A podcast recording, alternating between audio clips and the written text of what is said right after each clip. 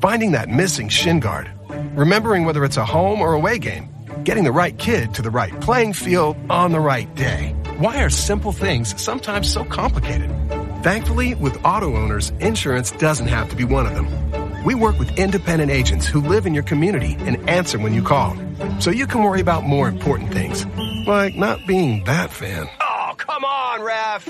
That's simple human sense. Ask your independent agent if auto owners make sense for you.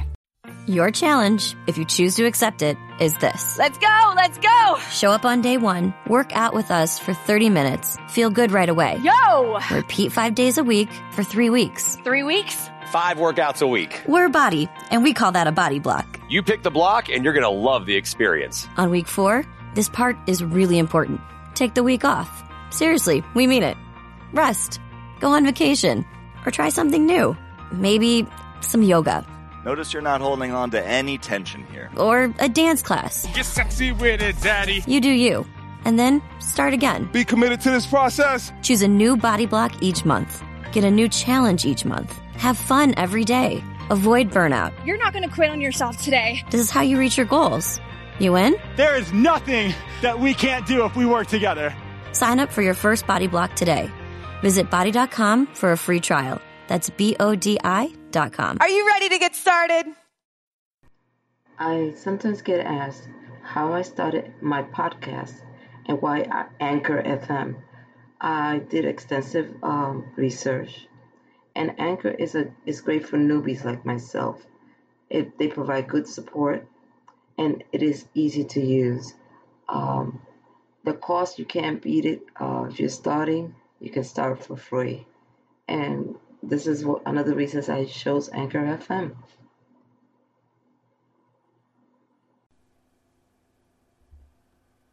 Love, Hate, and Lies. What kind of title is this for a podcast about love? I know it sounds so contradictory, but it is. Uh, have you ever felt or lived through an experience, uh, life circumstances where what was supposed to be love turned out to be nothing but hate and lies, covered or disguised in love? It doesn't have to be so extreme as someone actually causing physical hurt to someone else, but take a time and see a situation where someone who takes an allegiance to love and to protect a loved one and do the opposite. But yet, to those looking from the outside, it looks just like love. As everyone knows, I do this podcast from the US, where so much of what happens is covered by the media. You see parents who starve their children for no reason, but when the me- media speaks to the neighbors, what you hear is, oh, they were a quiet uh, couple, they were quiet people, and people have no complaints. Or take the case where women are beaten by their boyfriends or husbands.